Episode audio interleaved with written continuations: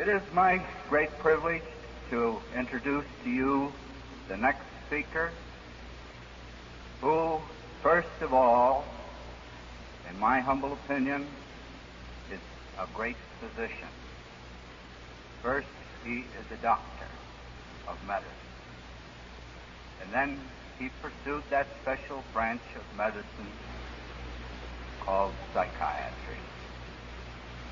He has written many inspiring articles.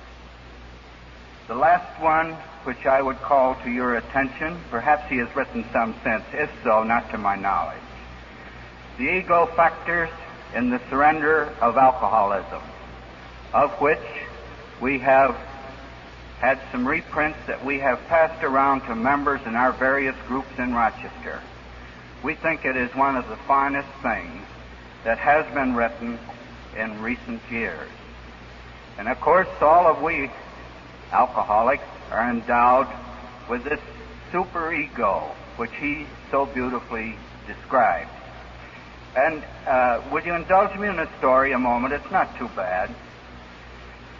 I think that the alcoholic constantly has the problem of toning down the superego, and it's best illustrated by a story of a Rochester bus driver who had a bus full of people aboard at the five o'clock rush hour.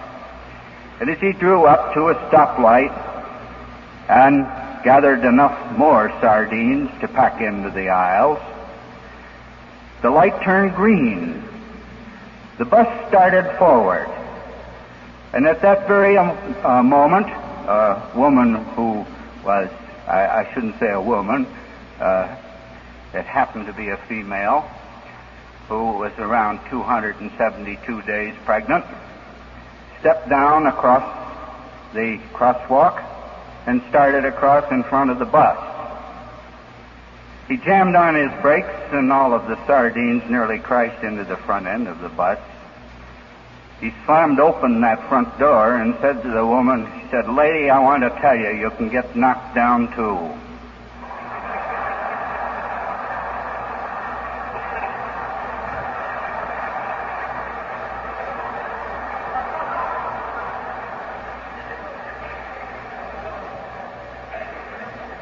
And so it is with we alcoholics. I think when I begin to see that superego cocking its head up just a little bit, I think of the story. It gives me great pleasure at this time to introduce to you Bill's friend of many years standing, a great friend of AA, a fine physician, scientist, and research man, Dr. Harry Tiebout of New York City.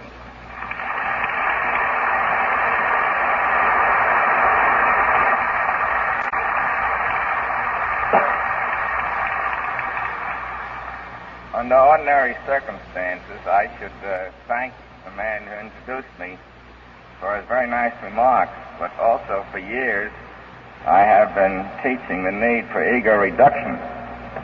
I'm not sure that my ego got sufficiently reduced by the introduction.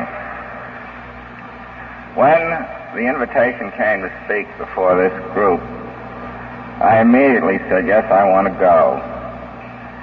For many years, as you all know, I had been associated with AA, and all the experiences that I had had came flashing through my mind, and I had so much to say that I didn't quite know where to begin.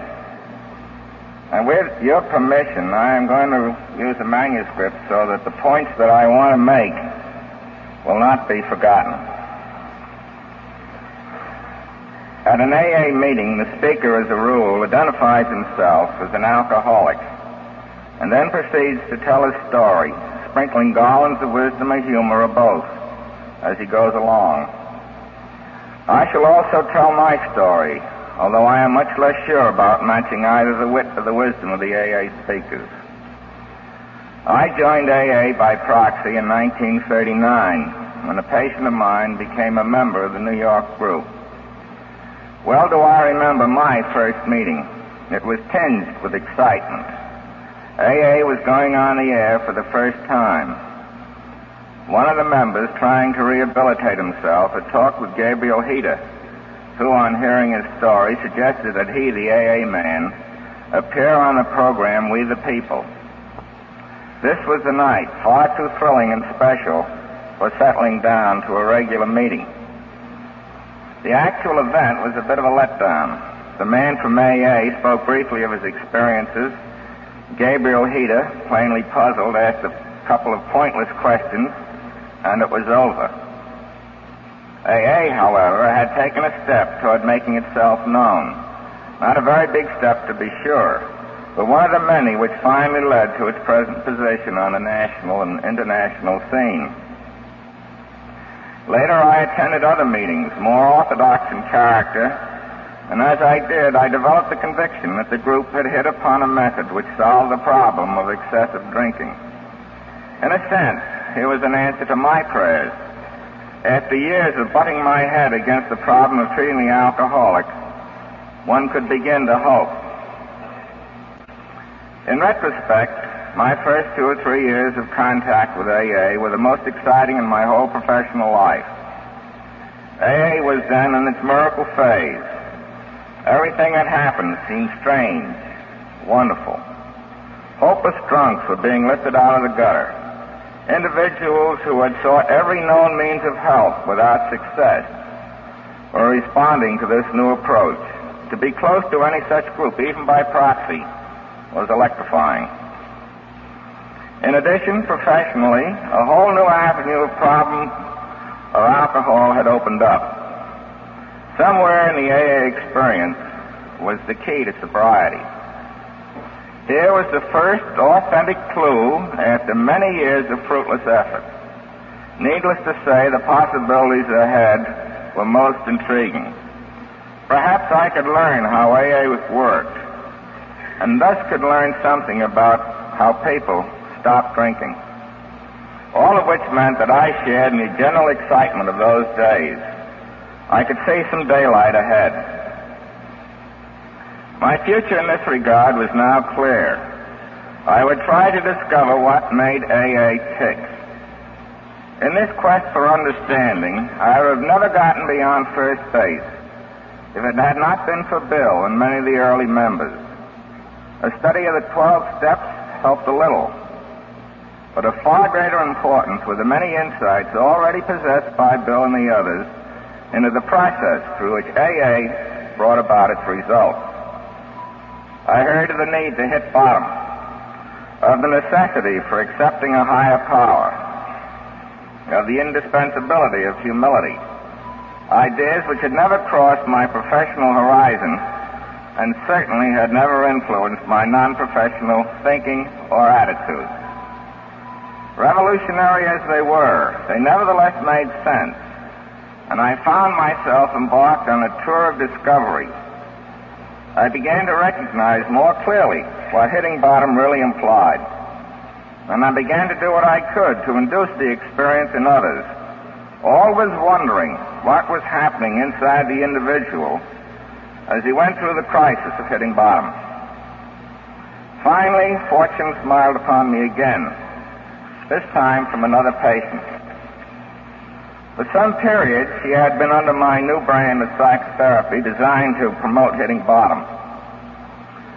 For reasons completely unknown, she experienced a mild but typical conversion which brought her into a positive state of mind.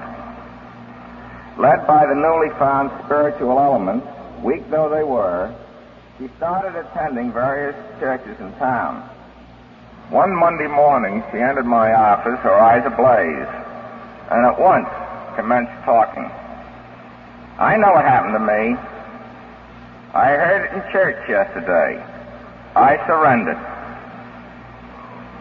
With that word surrender, she handed me my first real awareness of what happened during the period of hitting bottom. The individual was fighting an mission of being licked, of admitting that he was powerless. If and when he surrendered, he quit fighting, could admit he was licked, and could accept that he was powerless and needed help.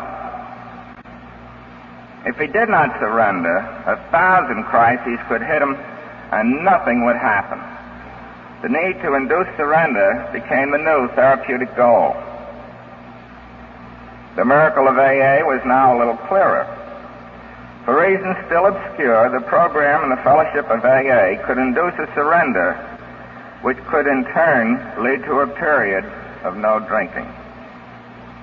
As might be expected, I too had a thrill of my own. I was getting in on what was happening. Always an enjoyable experience. Still questing eagerly, I shifted my therapeutic attack. The job now was to induce surrender. When I tried to cause that, I ran into a whole nest of resistances to that idea.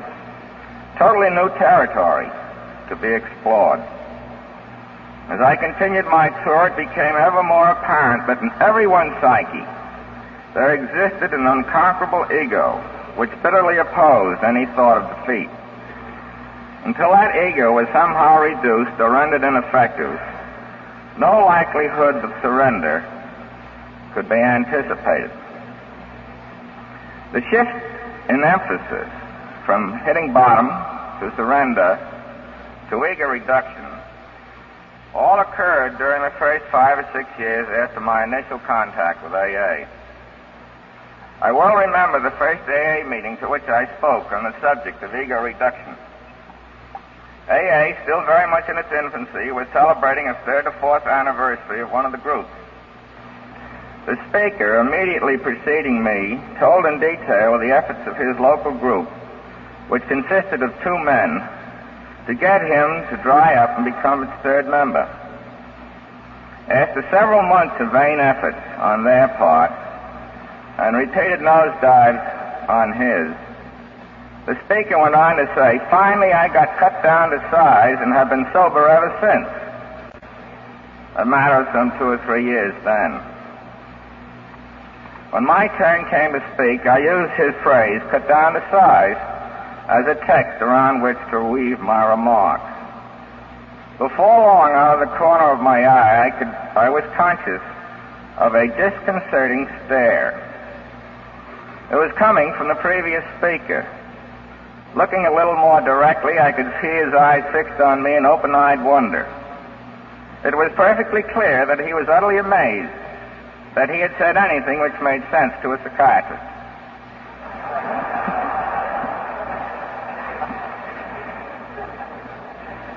The look of incredulity never left his face for my entire talk.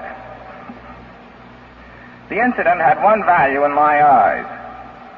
It showed that two people, one approaching the matter clinically and the other relying on his own intuitive report of what had happened to him, both came up with exactly the same observation the need for ego reduction. During the past decade, my own endeavors have centered primarily upon this problem of ego reduction.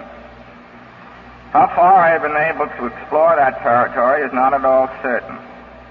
I have, however, made a little progress, and in the minutes remaining, I should try first to acquaint you with some of my findings, and second, to relate them to the AA scene as I see it. As I've already stated, the fact that hitting bottom could produce a surrender which cut the ego to size was evident fairly soon. In time, two additional facts manifested themselves. The first was that a reduced ego has marvelous recuperative powers. The second was that surrender is an essentially disciplinary function and experience. The first is merely repeating a fact known to you all. It is common knowledge that a return of the full-fledged ego can happen at any time. Years of sobriety are no insurance against its resurgence. No AA, regardless of his veteran status, can ever relax his guard against the encroachments of a reviving ego. Recently, one AA, writing to another, reported he was suffering, he had feared, from halitosis, an obvious reference to the smugness and self-complacency which so easily can creep into the individual with years of sobriety behind him. The assumption that one has all the answers, or the contrary, that one needs to know no answers and just follow AA, are two indicators of trouble. In both, open-mindedness is notably absent. Perhaps the commonest manifestation of the return of ego is, the, is witnessed in the individual who falls from his pink cloud, a state of mind familiar to you all. This blissful state is a logical aftermath of surrender. The ego, which is full of striving, just quits, and the individual senses peace and quiet within. The result is an enormous feeling of release, and the person flies right up to his pink cloud and thinks he has found heaven on earth. Everyone knows he is doomed for a fall. But it is perhaps not equally clear that it is the ego slowly making its comeback which forces the descent from the pink cloud into the arena of life, where with the help of AA he can learn how to become a sober person and not an angel. I could go on with many more examples familiar to you all to show you the danger of ever assuming that the ego is dead and buried. Its capacity for rebirth is utterly astounding and must never be forgotten. My second finding that, that surrender is a disciplinary experience requires explanation. In recent articles, I have shown that the ego basically must be forging continuously ahead and that operates on the unconscious assumption that it, the ego, should never be stopped. It takes for granted that its right to go ahead, and in this respect has no expectation of being stopped and no capacity to adjust to that eventuality. Stopping says, in effect, no, you cannot continue, which is the essence of disciplinary control. The individual who cannot take a stopping is fundamentally an undisciplined person. The function of surrender in AA is now clear. It produces that stopping by causing the individual to say, I quit. I give up my headstrong ways. I've learned my lesson. Very often, for the first time in that individual's adult tender, and truly feel, Thy will, not mine, be done. When that is true, we have become, in fact, obedient servants of God. The spiritual life at that point is a reality. We have become members of the human race. I have now presented the two points I wish to make. Namely, first, the ego is revivable, and second, surrender is a disciplinary experience. I next wish to discuss their significance for AA as I see it. Primarily, they say quite simply, AA can never just be a miracle. The single act of surrender can produce sobriety by its stopping effect upon the ego. Unfortunately, that ego will return unless the individual learns to accept a disciplined way of life, which means the tendency for ego comeback is permanently checked. This is not new to AA members. They have learned that a single surrender is not enough. Under the wise leadership of the founding fathers, the need for continued endeavor to maintain that miracle has been steadily stressed. The 12 steps There is repeated inventory, not just one. And the 12th step itself, a routine reminder that one must work at preserving sobriety more, moreover, it is referred to as 12 step work, which is exactly what it is. By that time, the miracle is for the other fellow. The traditions are also part of the non miracle aspect of AA. They represent, as Bill has said, the meanings of lessons of experience. They serve as guides for the inexperienced. In reality, they check the ways of the innocent and the unwary. They bring the individual down to earth and present him with the facts of reality. In their own fashion, they say, pay heed to the teachings of experience, or you will court disaster. It is not without reason that we talk of the sober voice of experience. My stress on the non-miracle elements of AA has a purpose. When I first made my acquaintance with AA, I rode the pink cloud with most of its members. I too went through a period of disillusionment, and fortunately for me, I came out with a faith far stronger than anything a pink cloud can supply. Mind you, I'm not selling miracles short. They do loosen the individual up. I know, however, now the truth of the biblical saying, by their works you shall know them. Only through hard toil and labor can lasting results be obtained. As a consequence of the need for work to supplement any miracle, my interest in the non-miracle features has grown. I can accept more truly the necessity of organization, of structure, which curbs as well as guides. I believe there must be meetings like this one to provide a sense of belonging to a big working organization of which each individual is but a part. And I believe that any group of individuals who fails to participate in the enterprise of the organization is rendering himself and his group a disservice by not submitting to the disciplinary values inherent in those activities. We may be keeping the ego free of entanglement, but he is also keeping himself unstopped. His chance of remaining sober are not of a high order. He is really going it alone and is headed for another miracle which may not come off the next time. In closing, let me reaffirm my proxy membership in AA. I have been in on its glowing start, and I shared in its growing pains. And now have reached the state of deep conviction in the soundness of the AA process, including its miracle aspects. I tried to convey to you some of my observations on the nature of that process.